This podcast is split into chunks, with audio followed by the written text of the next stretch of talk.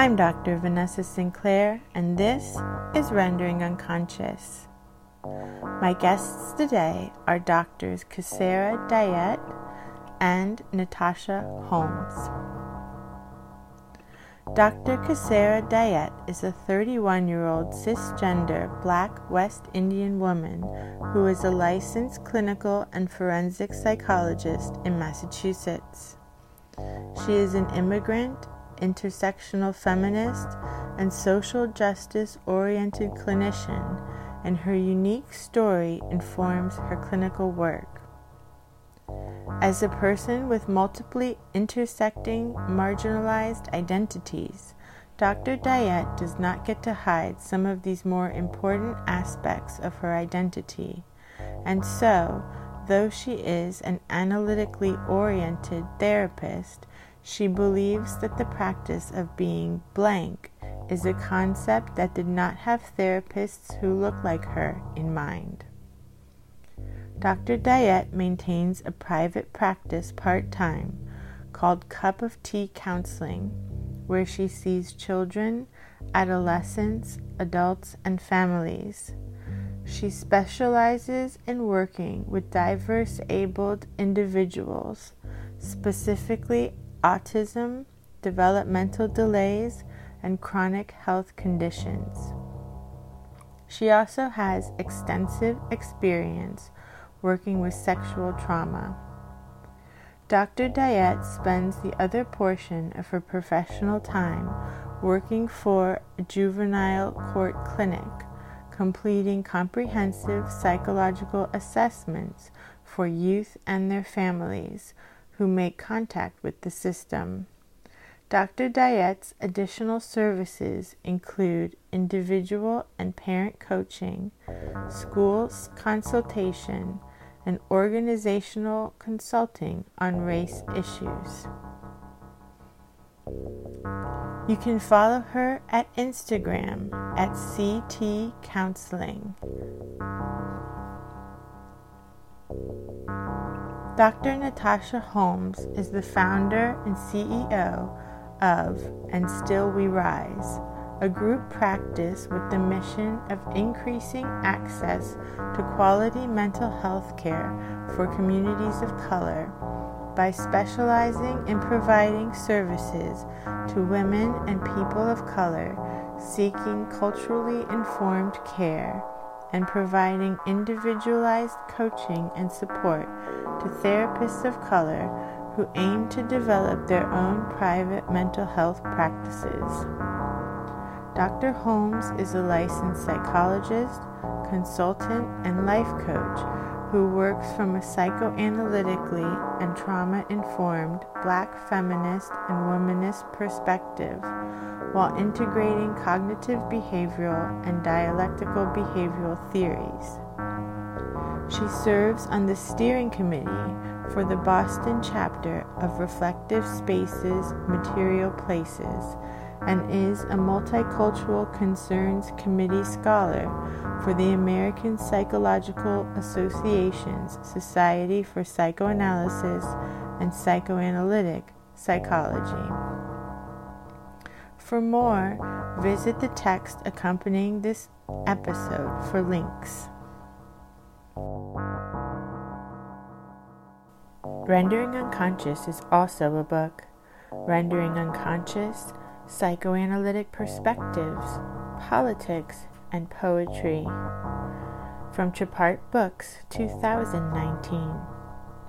For more, please visit our publisher's website, trapart.net. That's T R A P A R T dot net.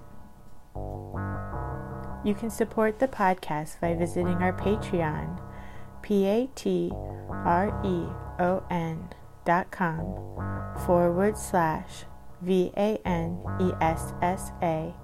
2 3 c-a-r-l your support is greatly appreciated for more information you can also visit my website drvanessasinclair.net or the podcast main website renderingunconscious.org. Links to everything can be found in the text accompanying this episode.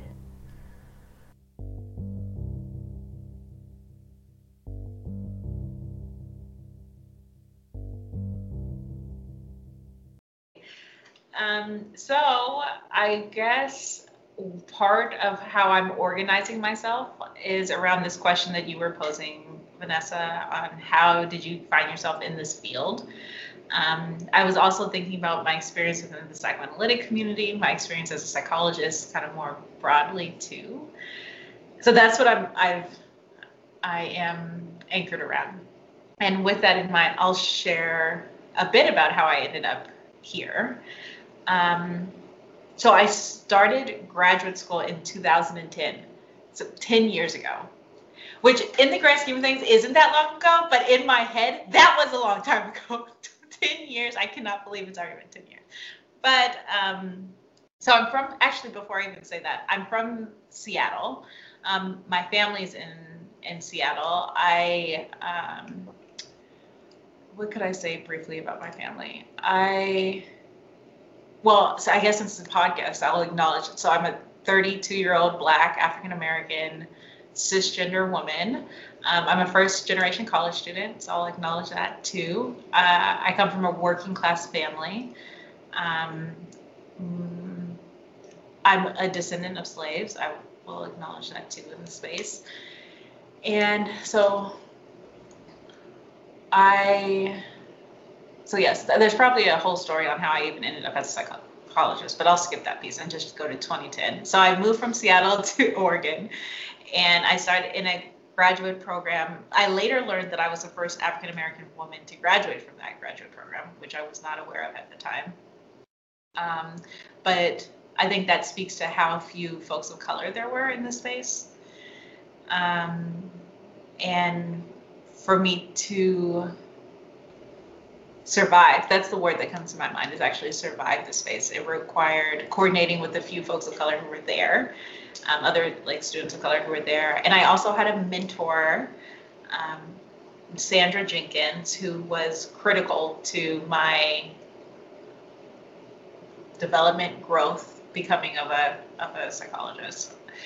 Um, but when i started grad school I went to a clinical psychology program, and my plan was to um, study forensics specifically. So I was on the forensic track, and to train to work in the Bureau of Prisons, um, doing evaluations and such, and put in my 20. So work for the government, put in my 20 years, retire, and that was going to be my career as a psychologist. And in my head, that's what it. I, tied that. That's what I understood as like a stable work and um, like a promising career at the time. This is what I understood all that. Yeah. Oy. And my relationship to psychoanalysis, though, because I, I didn't understand psychoanalysis as something that would allow me to make money or some space that had folks who looked like me in it, I um, like had this side relationship with psychoanalysis. I would like take classes on the side or go to talks on the side. Or Sandra, actually, Sandy, she was she is psychoanalytically oriented. So that was like the only black woman I saw doing this kind of work. Um, I yeah, take classes, go to these talks that would happen once a month, like at people's houses. I was in analysis at the time too. And so that was, it was all stuff I did on the side, but I didn't think I could actually make a career out of it or anything like that. Um, because when I thought of it, I would think of like old white men and wealthy people, which isn't like a population I was interested in working with or a community that I thought uh, I was a part of. Um, yeah.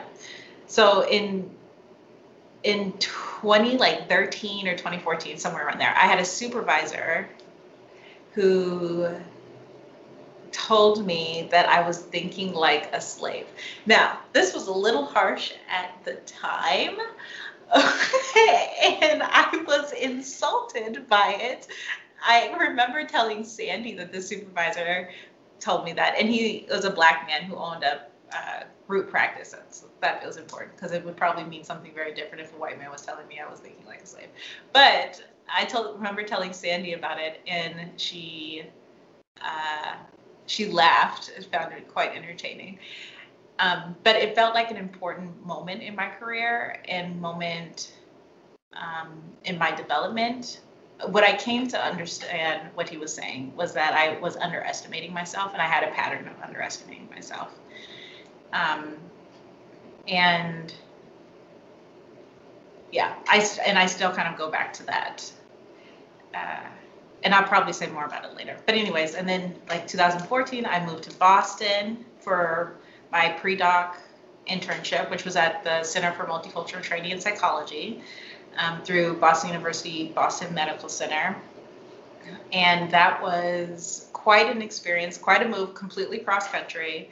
Um, a pretty, it was a pretty difficult time. I feel like that year was a tough year.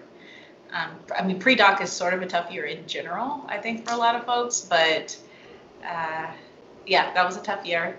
But it was around that time that I really started getting into psycho the psychoanalytic community even more.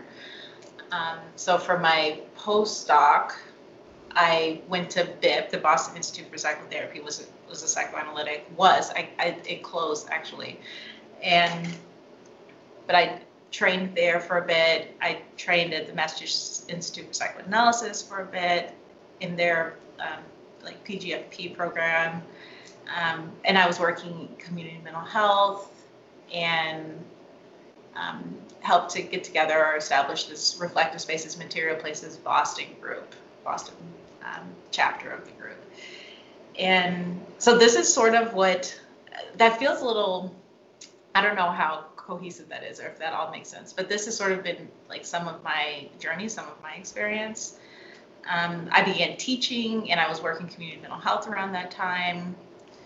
I yeah and then it, that brings me up to like 2017 which is when i quit all of that and then made this leap into um, a group practice. So like for profit type of work which i hadn't been doing. So when i think of my um, experience within the psychoanalytic community or experience as a psychologist it really everything kind of started coming together in 2010 when i was in graduate school and i have like these bits and pieces of like my experience of being a person of color, um, of planning to do work in like this sort of forensic setting and what that meant to me, what my relationship with psychoanalysis was and how that shifted with time.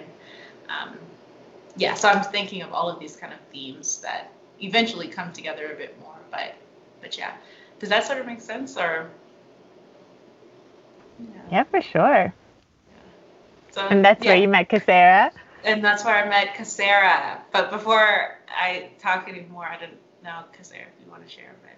I was saying that uh, it was interesting listening to you, Natasha, um, because I was remapping my journey as you were speaking.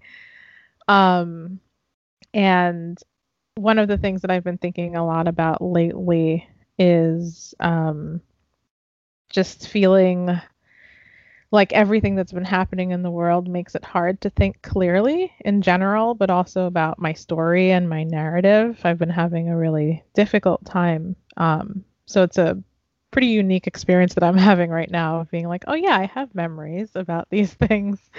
um, but I uh, am recently 31 uh, years old, uh, cisgender female. Um, West Indian. Um, I often will just say black because to white Americans that doesn't mean a whole lot sometimes. um, but I am an immigrant, so I was born in Trinidad um, and came here pretty young. Uh, and it was the sort of usual story of we're coming here for a better life, we're coming here for education. Uh, and I didn't understand all of the nuances of that at the time, um, obviously. And so school and education and all of that was sort of always front and center. Um, and I was the first person in my family to go to college. And um, it, it wasn't necessarily a super conscious decision. It was just sort of like, okay, this is the next step. Um, and when I was in undergrad um, in Virginia Beach, which was the farthest south that I had been at the time, um, I majored in criminal justice, psychology, and philosophy. And so, what I find interesting is this very similar forensic path that Natasha and I have. Um, and at the time, I thought I was going to be a lawyer.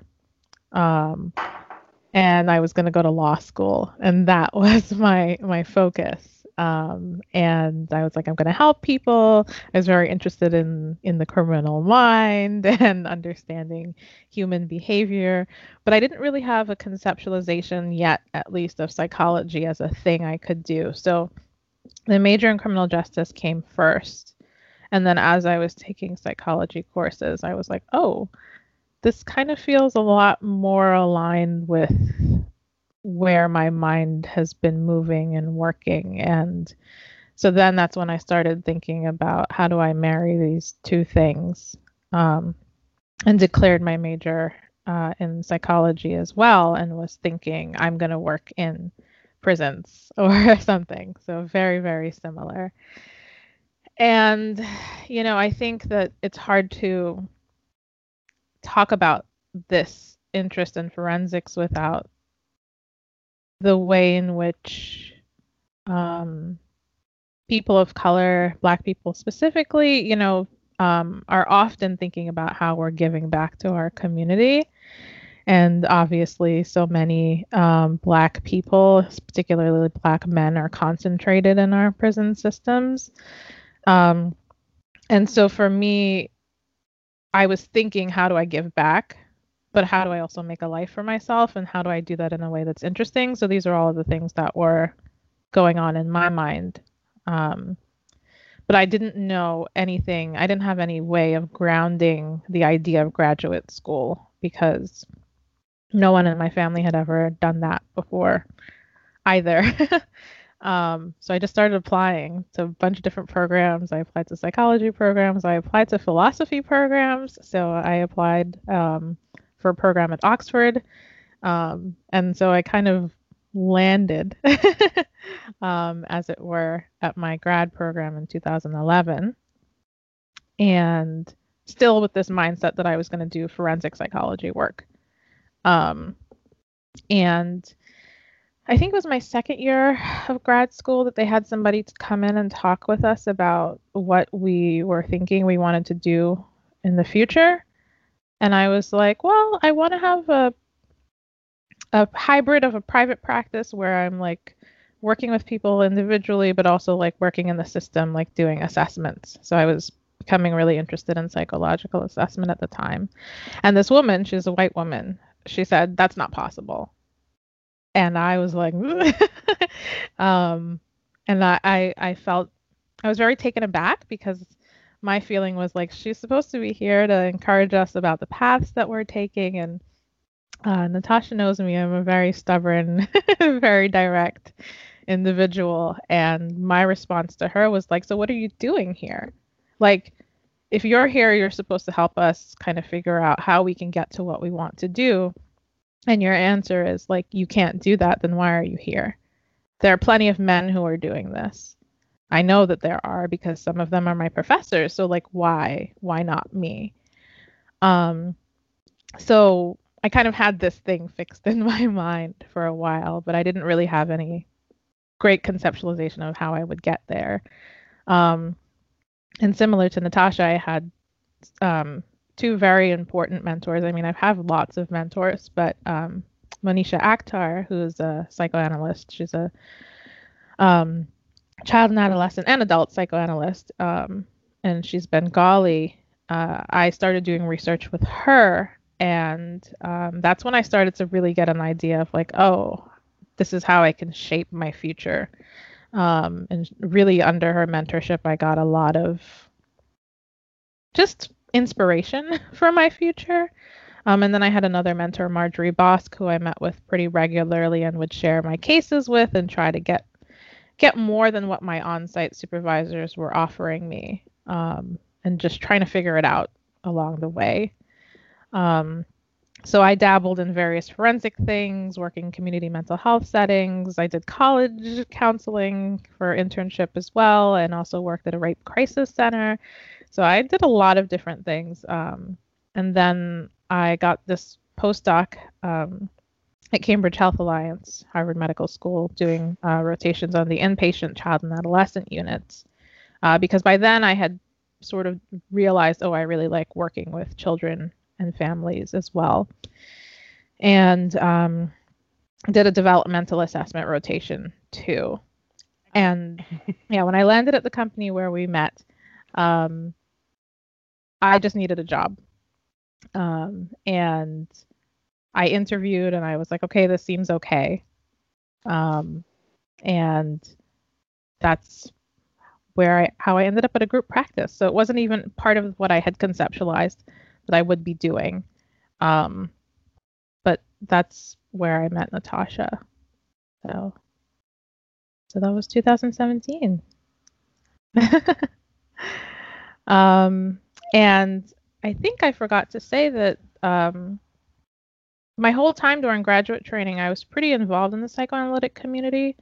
Um, so both my mentors were analysts, um, and I was our graduate student representative for our local chapter of Division 39.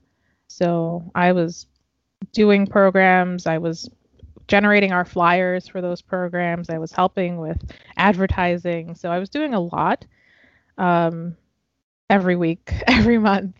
Um, and also presenting. I had presented at the American Psychoanalytic Association um, as a student and also volunteered uh, as well. Um, and that's how I sort of made my way into these spaces is through volunteering. Um, but we can talk about how sometimes I got mistaken as being sort of like the hotel help rather than a student who's attending the conference. That that was something that occurred frequently in these spaces. Um, so there were a lot, there was a lot of I would call it violence, a lot of violence I felt that I experienced and contended with, but felt that psychoanalysis lent language to my experiences of migration that I didn't have that really resonated with me. And that's why I have always held on to it as something that's been important in my work. Um, so, yeah, I think that's a, a good place to segue, I suppose. I don't know if you want to talk more about your experiences, Natasha.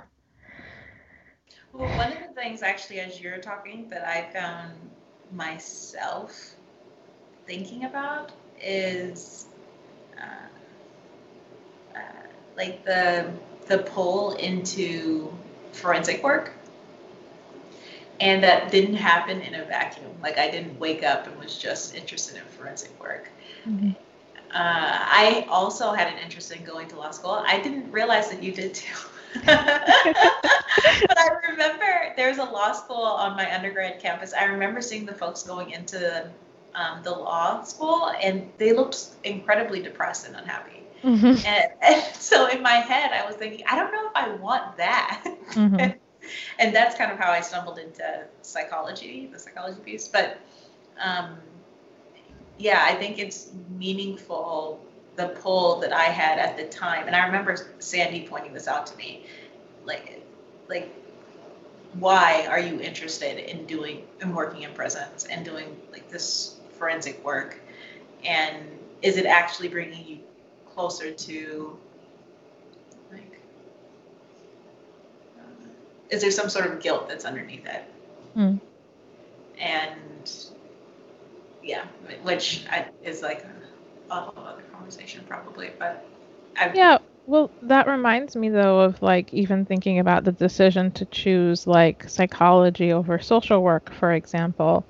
Um, you know, and I I don't mean this in any particular way, but like the stereotype that I had was white people go into psychology, black people go into social work. Mm-hmm. And I was like, I want to go against that stereotype. And I knew I would be incurring a lot of debt to do that. Like, I knew that. And people tried to talk me out of it. They were like, well, it would be cheaper to be a social worker, it would be cheaper for you. And I felt like, you know, this is a way that the system keeps us in our place, so to speak. You know, um, not that I didn't know excellent social workers, but like people tried to talk me out of it. And I'm like, but if you look at the demographic makeup of these fields, it's, you know, at least in present day 2011, it was mostly black women going into social work and white women going into psychology.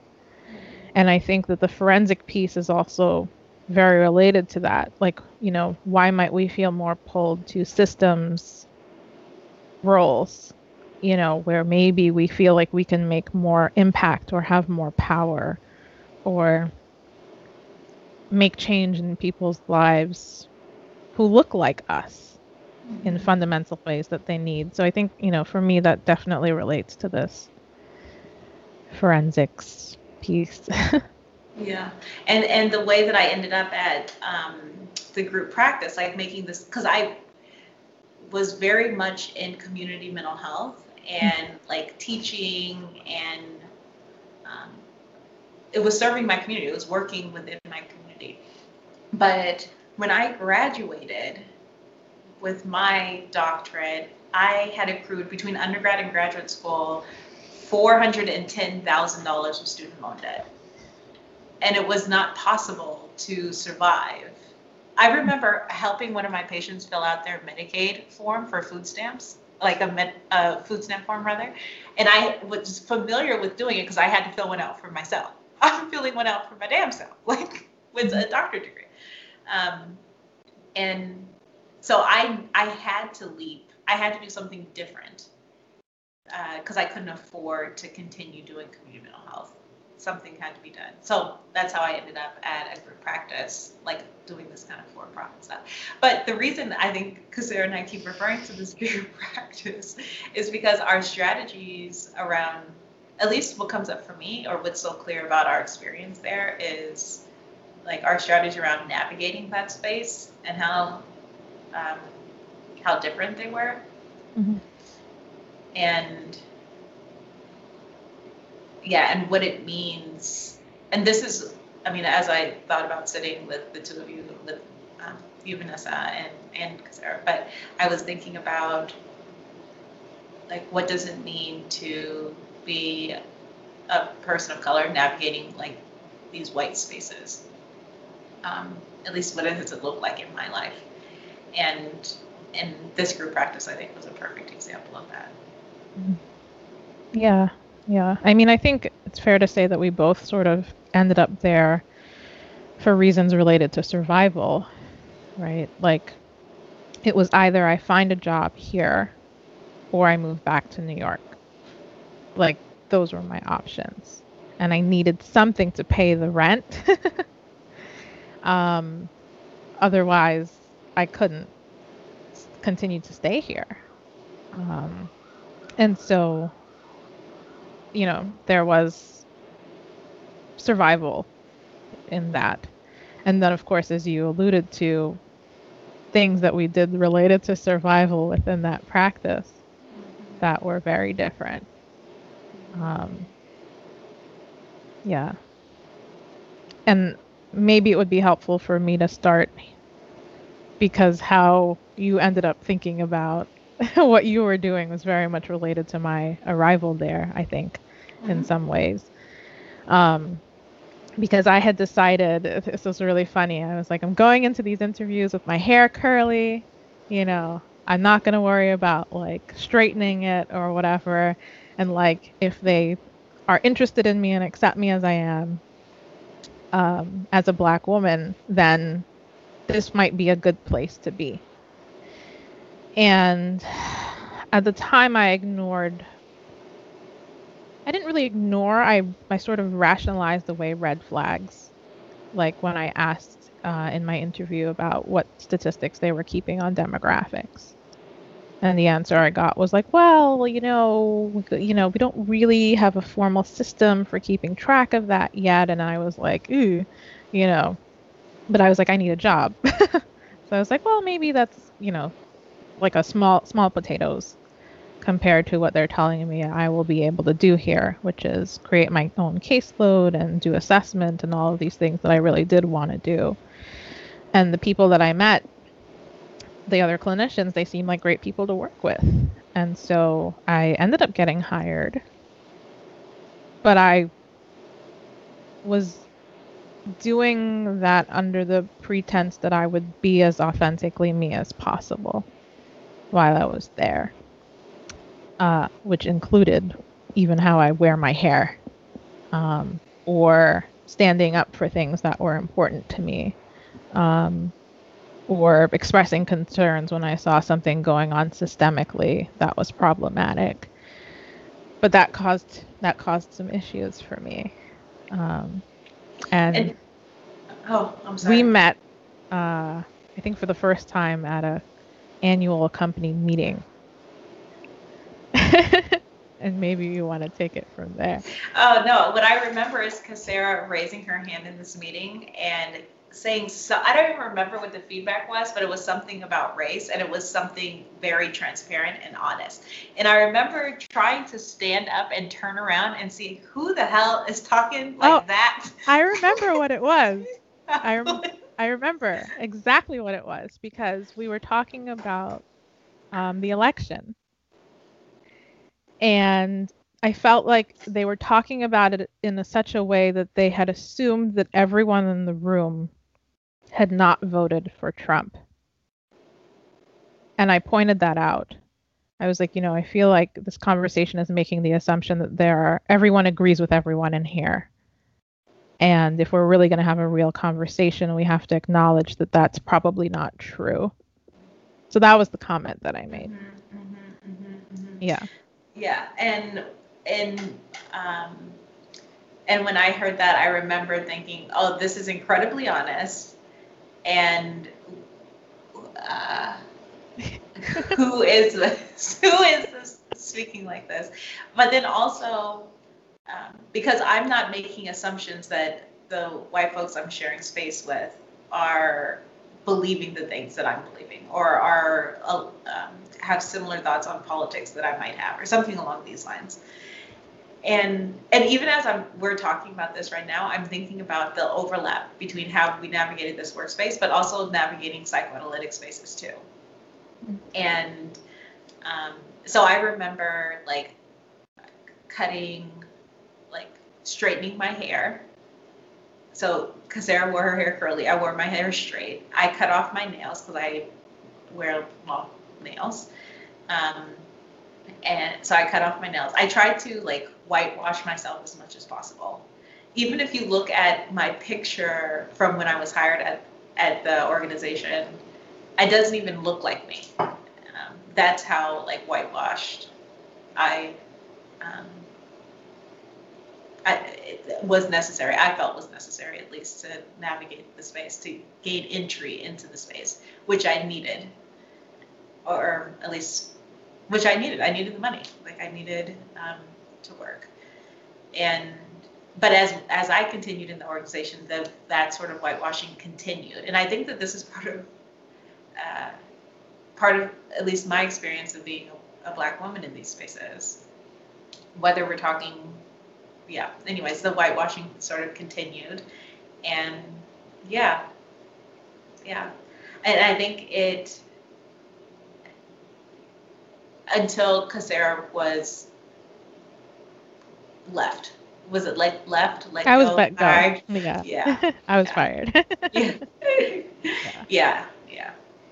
Well, because it was after, or maybe it was during the time, um, because I had had to retake my licensure exam like three times. Um, and there's an article that I wish was like widely circulated about the abysmal fail rates for um, people of color um, for this exam, and to the to the degree that it keeps us out of the field at a disproportionately higher rate than white people. Um, and I, I obsessed about this article because we have to study this concept called disparate impact for the EPPP, and that exam is an example of disparate impact, and it just bothered me so much. Um, but yes, I was I was fired um, because it was sort of like if you don't pass your exam the second time, um, then we'll fire you, or um, if you pass but your license isn't in hand by such date, we'll fire you. That was what I was told. And I wasn't offered any help. I wasn't offered to be connected with other people in the company who might have been also studying or struggling, or if I needed materials. I had to start a GoFundMe to like have enough money to get additional tutoring and studying for the th- the third time I took it because I was unemployed by that point. Um, but we had met um, Natasha and I and some other colleagues, I guess, for dinner or something. And I think it was at that dinner, maybe, or sometime. I can't remember exactly where you told me about something. I can't remember what the context was, but about how you were like, oh, yeah, like some, or someone said, like, I'm not going to, la- like, Sarah's not going to last, like, much longer than a year here. Do you remember oh, this? Mm-hmm. Yeah, yeah. Because the, um, the like what I understand about navigating white spaces is the culture there's a certain culture and when you step outside of that culture aka when you're actually being like yourself or when when you're being yourself that's what it feels like for me. Then you can expect to be hit with like some sort of resistance um, and and that resistance can result in you being pushed out of it. And so I like the honesty, like transparency, genuineness that you sort of brought into the space. I understood that to mean that you're probably not going to be here very long because people don't like that. Um, people, as in like folks who are in positions of power. Yeah. And uh, yeah, I think it was like a, nine months, a year, or something like that later. Yeah, was, I was there like mm, 11 months maybe. I didn't make it to the year. Yeah. Um, and I remember thinking about that because I was called by people in positions of power stubborn, difficult. You know, I didn't want to go with the flow. I didn't want to do what needed to be done before I could get to a position where they would actually let me work the way I wanted to um, there was a lot of that. And it was difficult for me because I struggled with, well, I know that continuing to be my authentic self means that my clients are going to end up without a therapist, which is exactly what happened. And they had nowhere to send my kids because no one in the company was qualified to see them you know, I specialize in working with autism and various um, developmental delays and diversely able children. And there was no one who felt like they could take that up. So a lot of those people went on wait lists. Um, and yeah, I felt a lot of guilt and, and shame and confusion because I was like, well, you know, I know what I could do if I really wanted to stay here and I got that message from my supervisor at the time. I feel like she said, "I feel like you don't want to fight for this," was what I w- was told. Um, and I was like, "I want to fight to be oppressed." Like that's what you're telling me. So you know, I I kind of knew that this was going to happen. Um, and I would have preferred to leave on my own terms, but you know, that's how things shook out. And yeah, sorry, go ahead. Oh no, I was just gonna like compare that to my experience of doing the whitewashing from the beginning mm-hmm. of like not challenging or being my full self in the space. And then by the time I said, okay, I'm leaving, I've got like a goodbye card and like these extra time with HR to discuss what my experience had been like, like a very different experience of transitioning out of of ending there, of leaving. Mm-hmm. Um, and I think that I think that that was in part because I played this game that um, that they wanted wanted me to play, and then or wanted us to play, and then afterwards, after leaving, I went into private practice, and I don't think I experienced. I didn't get to fully experience what it meant to my me. I didn't get to fully be me until that experience of going into private practice. And so what I what all that has meant is like writing. So I began writing and I've published a couple articles um, and see working with folks who I find myself drawn towards and interested in working with, um, like finding my voice more like fully within the psychoanalytic community, presenting at conferences and this sort of thing. Um, and yeah, I don't I don't think my like full self was allowed to flourish until I went into private practice, which was 2018, just a couple years ago. Um, yeah. Yeah. It, and it's funny because um, so that was what December for you? 2019? 18. 18? Yeah, yeah 18. Um, Lord time. mm-hmm. um, and I had been let go, fired in August. I was unemployed for six months. And during that time, I was like, how do I start a practice with no capital? um, and I was meeting with you um, and other um, BIPOC clinicians because one was also starting, you know, well, left the same company and, and starting her practice. And we were sharing resources with each other. And I remember being in these conversations like, oh my gosh, I'm starting this from a totally different place. Like, I'm not licensed yet I need to get paneled. Um, so the transition was very, very rough. And I wasn't sure I, I like what getting new clients would look like. Um, and I think this speaks to the relationship and the work that I had done with people. But at least two thirds of the people that I worked with at the at the group practice found me. They hunted me down. and they found me.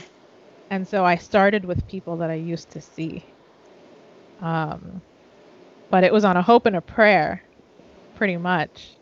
And then I also was seeking out part time work. Um, so I did end up um, getting employed with the juvenile court clinic as well. Um, because I still wasn't entirely sure I wanted to start a full time private practice um, but I still wanted to do that assessment work. So, in a way, I still ended up in a forensic context. But I feel like that work is happening more on my own terms. There's still systems stuff, but I'm I'm trusted. My expertise is valued. I was put in a leadership role like four months into my time there um, as a testing coordinator. Um, and I feel it's been just a very different experience to know that your training and your expertise and your labor is valued. Um, and also feeling free in my own practice to work the way I'd like uh, and conceptualize and, you know, think about. I felt more free to think. Um, and I think it's important for me to add that I had gotten really sick in the last um, few months of my time at the group practice. Um, my migraines, which had not been around for almost two years, had flared up really badly. I was in paralyzing pain. I was laying down on my couch in between sessions just to like catch some time before I'd have to sit in pain through another 45 minute session. So it really the environment of and the trauma of being in that place took its toll on me. And different from Natasha, I actually kind of retreated from the psychoanalytic community during the last couple of years because I felt like I just couldn't continue to deal with abusive systems.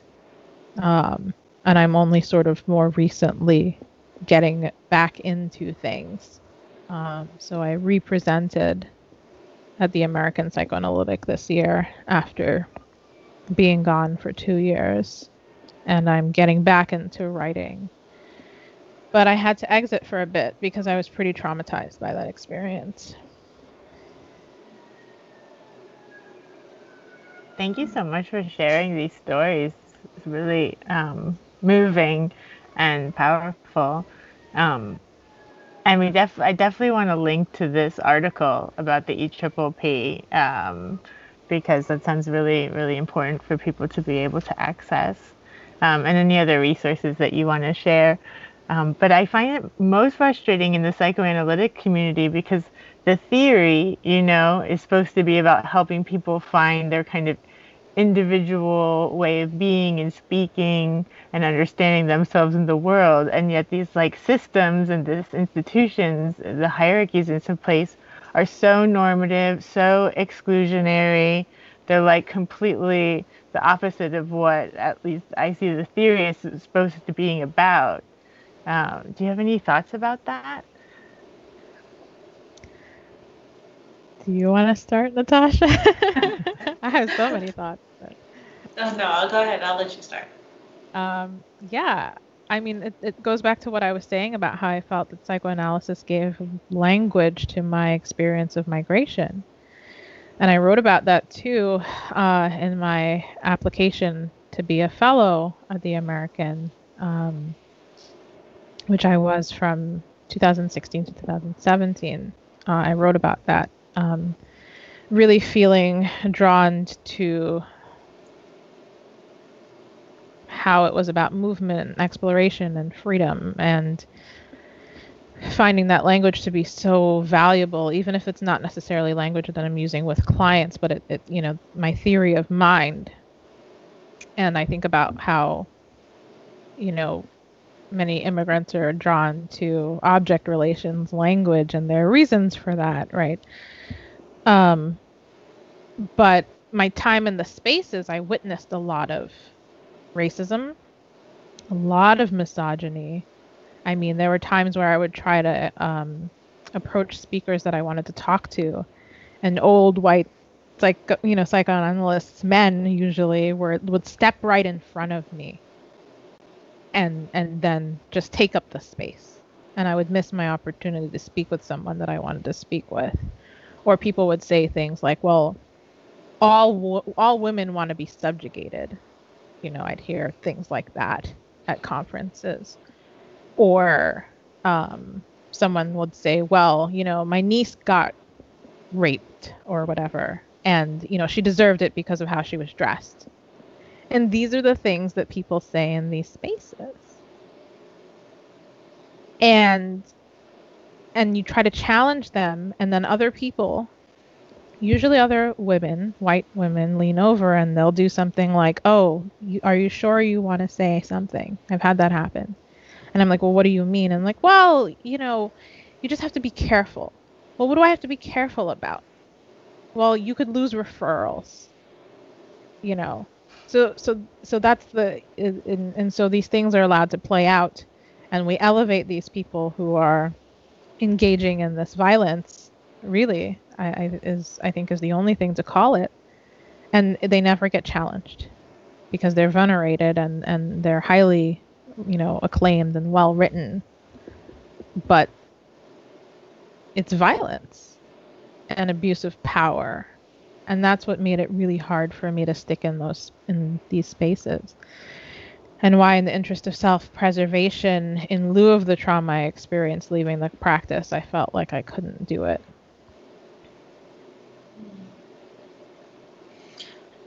Um, I've just found my Vanessa. Can you repeat what the question was?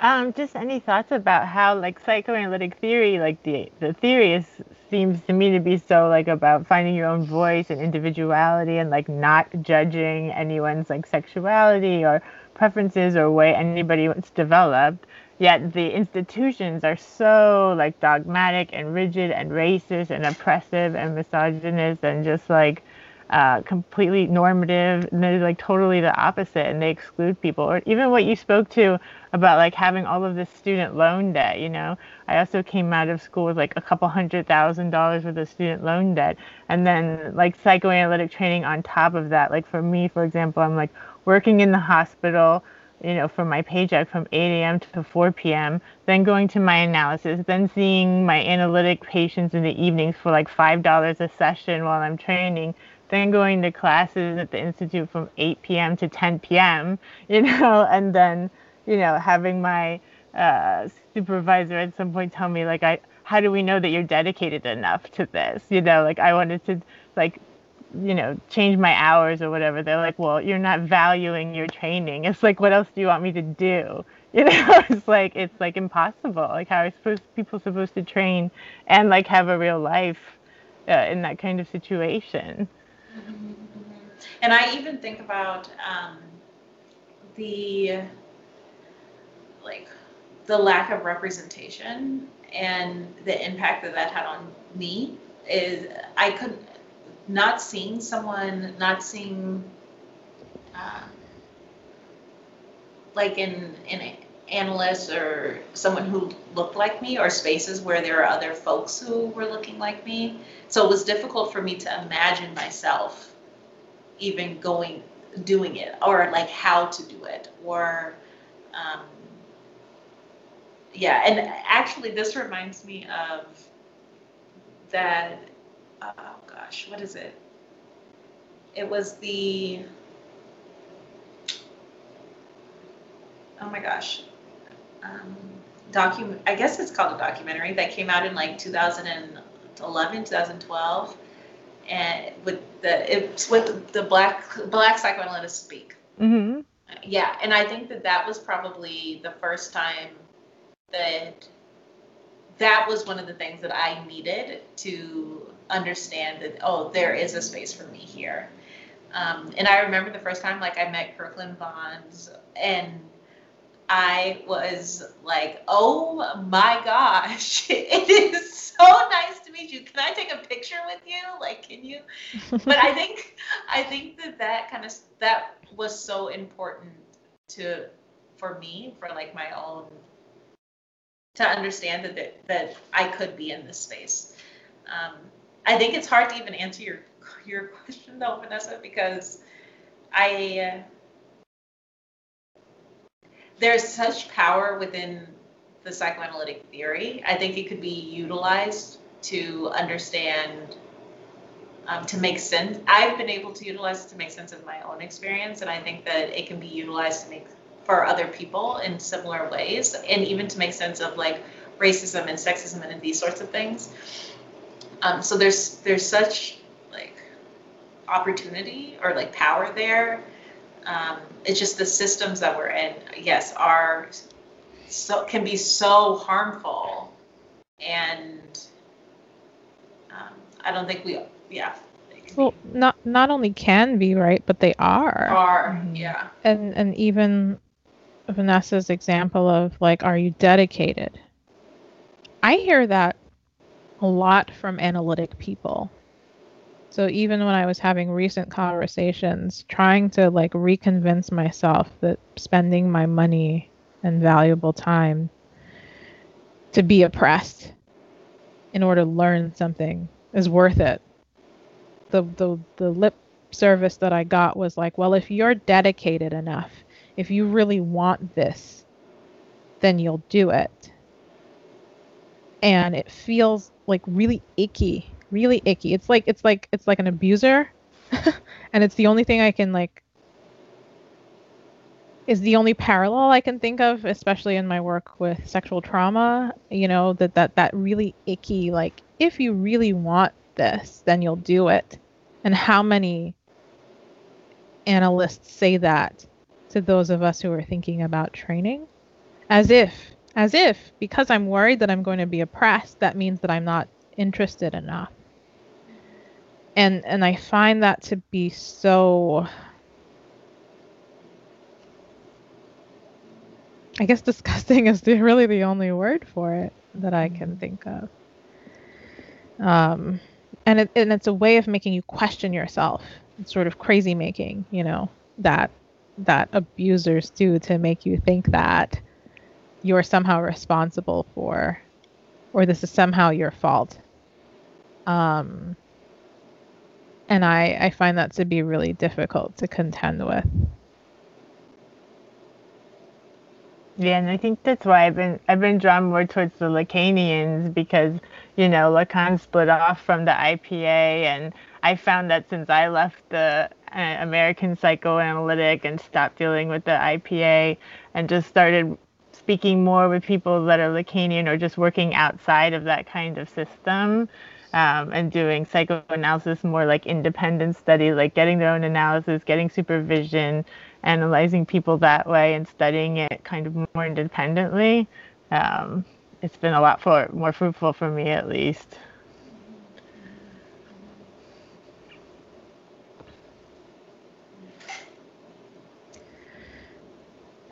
What are you all doing now? Can I, well, real quick before I answer that, I was just thinking about um, what you were able to do to navigate that, and I was thinking I guess what I was pausing, kind of reflecting on, um, was like the. I don't I, like this. I feel like I haven't even had the. Um, like so much of my resources, my energy has been spent on surviving that I, it's only until recently that I've been able to find ways of beginning to thrive. And um, so finding and yeah i'm still like processing this but i'm also if we can pause I, I don't know if this is okay because i'm also reflecting on what this experience has been for the last hour and um and i'm noticing is this okay for me to say right now yeah of course Oh, okay. Because I totally am not answering your question. It but doesn't matter. you asked like two questions, and I'm like, I'm not going to answer that one. you don't have to. no, I, will, I, I would totally, absolutely answer it. Um, I was just reflecting on like okay when we started i so coming into this it was difficult for me to like sit down and like really reflect on, oh, okay, how do, what is this time gonna look like? And then I was like, oh, I should probably sit down and like really put out an outline. And I was like, no, don't put out an outline because that's just your anxiety trying to like interfere with the process, like be in the process. But I think as I'm sitting through the process now, part of where some of that anxiety was coming from is uh, like not having platforms to talk about what the my experience at least or like the experience of folks who look like me has been within the psychoanalytic community. Like what our journeys have been. And so having a space like this feels really important and um, but because i know it doesn't happen often a part of me is like oh uh, like oh i want to do a really good job and i want to do it like right and like all of this anxiety begins to come up. But if I can like move that to the side for a moment, I'm not gonna analyze it right now. I'll just move it to the side. and I think I do want to name that I appreciate the platform for like Kasera and I to share some of this experience because I it wasn't until like Black Psychoanalysts Speak that I began hearing voices hearing like the stories, the experiences from folks of color, from black folks within the psychoanalytic field. And I I know that our journeys can look very different from like our white counterparts. And and I do also know that some of my story overlaps with like my white colleagues, but a, a nice chunk of it doesn't. And um, I don't, and so the question you were asking earlier that, that, um, you had answered and Sarah's answered, and I was finding diff- I was having difficulty finding like my own voice with it, was because I didn't feel like I was actually able to become like psychoanalytically minded person until more recently. And that's because up until recently, I was in survival mode. And I don't think um, I didn't so I didn't have even have the space to study in the way that like I would have wanted to study or to read in the way that I would have wanted to read. Um, because I was working community mental health and teaching and doing all this and bringing in like $50,000 a year doing all that, living in Boston with $410,000 of debt. And so just like fundamental needs weren't being met. Um, and and for me, working like having my own practice. So oh, I guess I'm answering your question now. This is what I do now. is I like I've had this private practice for the a solo private practice for the last couple years. 2020 is when I um, had planned to expand to a group practice. This thing COVID happened and like threw some shit off. But now it looks like uh, January 2021, I'll be expanding to a group practice. Um, and it wasn't until this period that I think I have been able to really step into the shoes of um, being in like more of an analyst, like more on that path to to to that. Um, yeah, and I just felt like that was like important for me to acknowledge because acknowledge as we've like been sitting and talking together because I'm like, where is this anxiety coming from? Mm. And and I think that that's part of where it comes from for me. So yeah. Um, but yeah, but my group practice. It, so I uh, my practice focuses on serving, working with um, folks of color, particularly women of color, and I am expanding the practice to continue doing some of that work, but to also do more like support and coaching for clinicians, particularly clinicians of color who are interested in opening their own private practices. And because I really do see like the shift into private practice and like working for yourself as a way for, um, at least it's been an important stepping stone into my own liberation. Yeah. Yeah. Um, no, I appreciate you uh, naming and acknowledging all of that. There aren't many spaces to do this, and we we may have had these this conversation between the two of us um, Natasha and I, but we haven't really talked about it.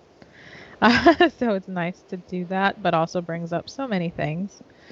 Um, and I myself, obviously, am continuing in private practice part time. I haven't yet decided about whether or not I would want to expand. I think it's probably coming because I get so many inquiries um, because there is a need. People are looking for practices where they can feel safe. Um, not just, you know, finding BIPOC clinicians, but also clinicians who are, you know, um, affirming and um, in all aspects of identity. You know, I get so many stories from various folks in the LGBTQ plus community about the trauma they've experienced at at, from other therapists who have really um, ignored important parts of their identity or and just all kinds of really terrible things. I get lots of emails that are just really terrible stories. and even if expanding means I'm training other people to be more sensitive in their work, that would be the work that's important to me um, is creating more of those spaces.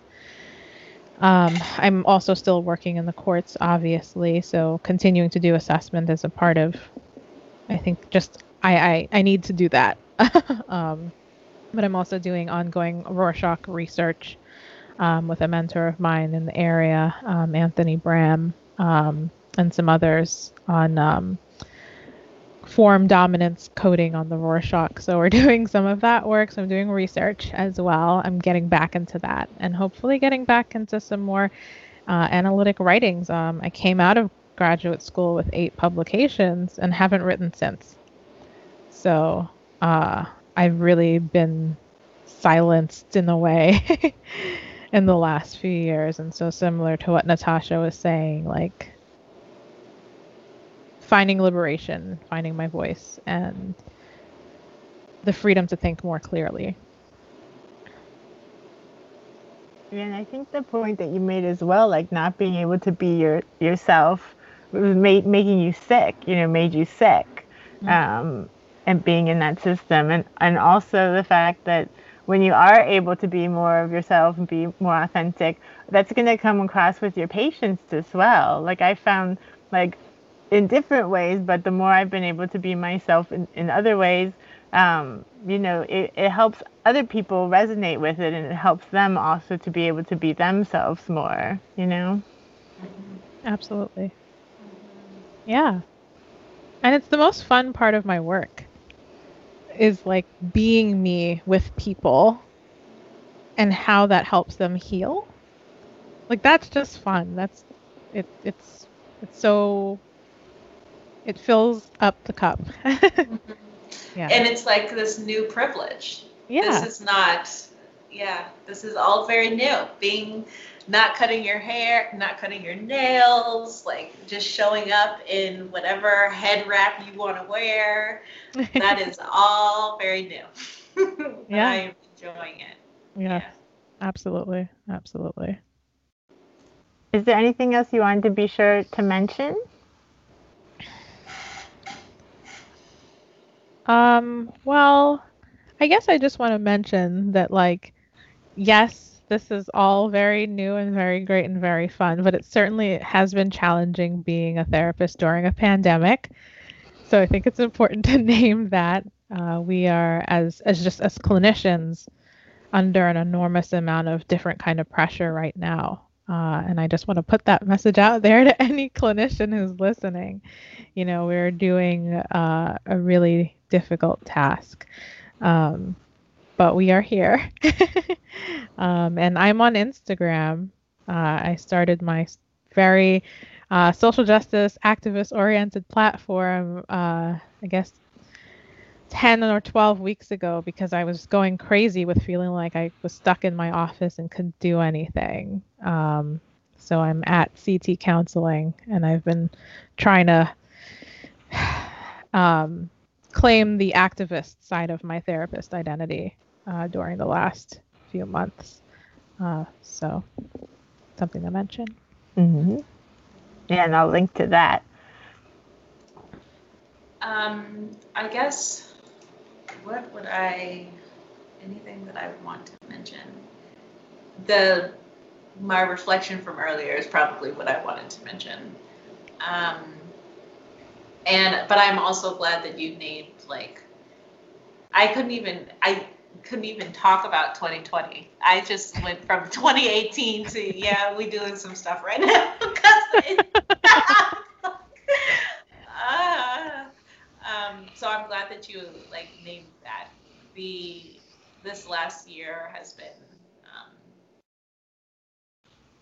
yeah, it's been a lot. So um, that, and I'll also sort of like toss in there that if there are any particularly any women of color, but folks of color who are interested um, in private practice, interested in like looking more into um, that sort of work, that leap, that very scary leap where we don't see many of us doing that kind of stuff, um, to feel free to reach out to me. I mean, I do consulting work, but I'm also open to like having more informal conversations with folks. Um, and so yeah, and I can uh, my business is and still we rise so you can look that up natasha holmes uh, yeah so i'll toss that up there wonderful and of course anytime there's anything you want to talk about either together or individually you're always welcome to come on and talk about whatever you're doing or whatever you want thank you this thank has been you. this has been wonderful thank you so much for creating the space Yes, thank you, Vanessa.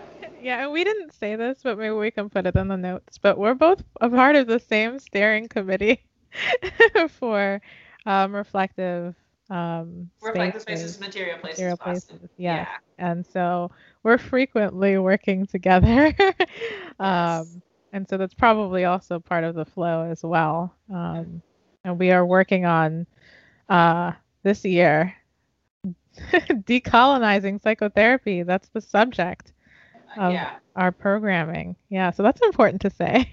Yes, that is important to say because Reflective Spaces Material Places Boston, which is a um, there's two like chapters of Reflective Spaces Material Places that I'm aware of, at least the one in San Francisco and one in Boston. And this year, the one in Boston is focused on or the theme for the year is decolonizing um, psychotherapy, psychoanalysis. Psychotherapy, yeah. Psychotherapy, and so we um, put on this monthly like uh, events, every other month rather events, and it works out to being every other month. I think it's like four times a year or something. Mm-hmm. And so yeah, that is also, that is an important thing to to notice. I, I, I forget how many ways our stuff overlaps, Sarah. I didn't I know. know. the forensic overlap in the beginning until we were talking today. and then we have this. Uh, I remembered. With, ah, I didn't. I've like so removed myself from forensic stuff from that. My colonizers. Yeah. Anyway. and but there's that. There's like some overlap with the grad school. There's where we cross paths, like at the group practice. There's what we do now. Yeah. Um, so yeah. So thank you. That's wonderful. No, and and yeah, exactly. That's why I'm glad to have this space too, because like like going through this kind of whole experience, it would have been so helpful to hear other people kind of talking about how difficult this can be and all these kinds of um, issues that come up, you know, because you really, there's none of that is addressed in any level of training, all the way from psychology, grad school, psychoanalytic training. I mean, nobody talks about any of this. So, mm-hmm. yeah, absolutely.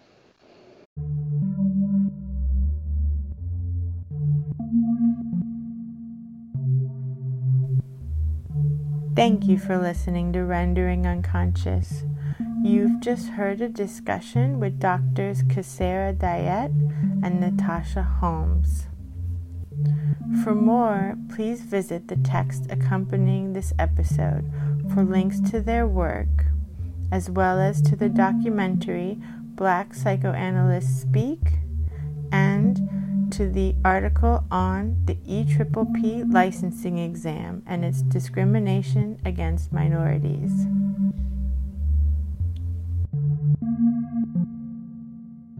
Rendering Unconscious is also a book. Rendering Unconscious Psychoanalytic Perspectives, Politics, and Poetry.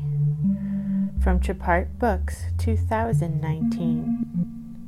For more, please visit our publisher's website, trapart.net. That's T R A P A R T dot net. You can support the podcast by visiting our Patreon, P A T R E O N dot com forward slash V A N E S S A 2 3 C A R L. Your support is greatly appreciated. For more information, you can also visit my website, drvanessasinclair.net, or the podcast main website, renderingunconscious.org. Links to everything can be found in the text accompanying this episode.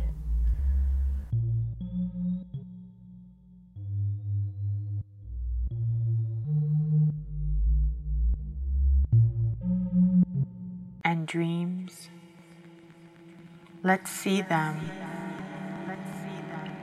There were many small roads going higher up.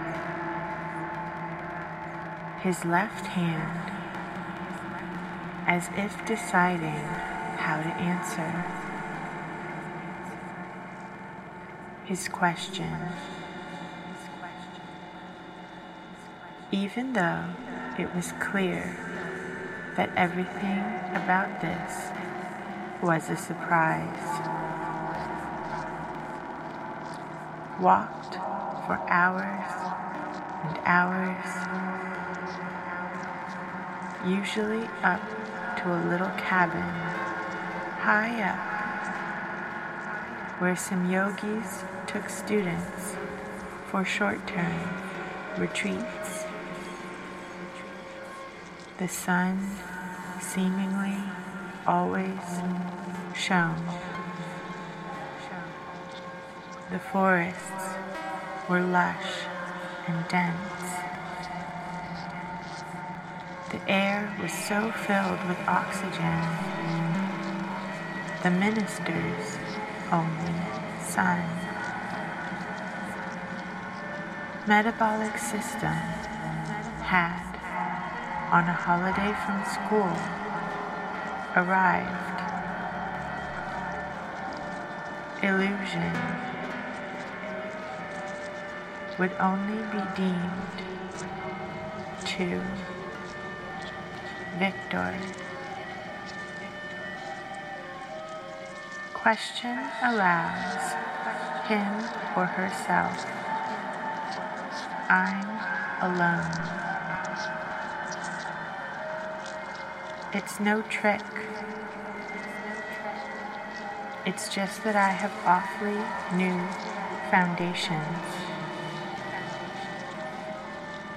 Looking out at the valley beneath them, they were all struck by the beauty. Beneath them, they could see the neat little village. Above them, the range just continued. Strain of Lucy's illness and its horrible phases is telling on me. I am overexcited and weary, and I need rest. Rest. Rest. Happily, Van Helsing has not summoned me, so I need not forego my sleep. Tonight, I could not well do without it.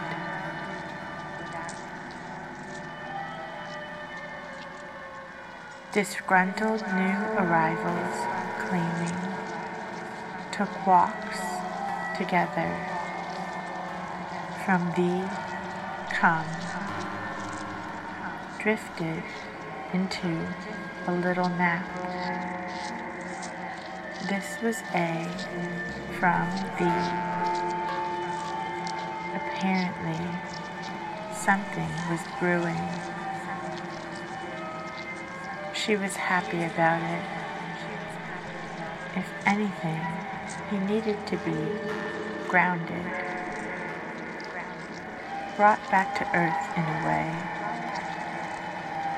That was the least way to wait a day or two before starting. It was all very ridiculous, but I did not feel comfortable. However, there was business to be done, and I could allow some semi-wild dogs join as they sat down to their picnic. He patted them, although he knew they were probably flea infested. And the wolf. There was a strange and horrible gurgling in her throat. Then she fell over as if struck with lightning, and her head hit my forehead and made me dizzy for a moment or two. The room and all around seemed to spin around. I kept my hello. With you, it's beautiful. the very same crystal clear transmission. Yesterday evening, he shook his human onlookers. A big ship hovering. How could you miss that?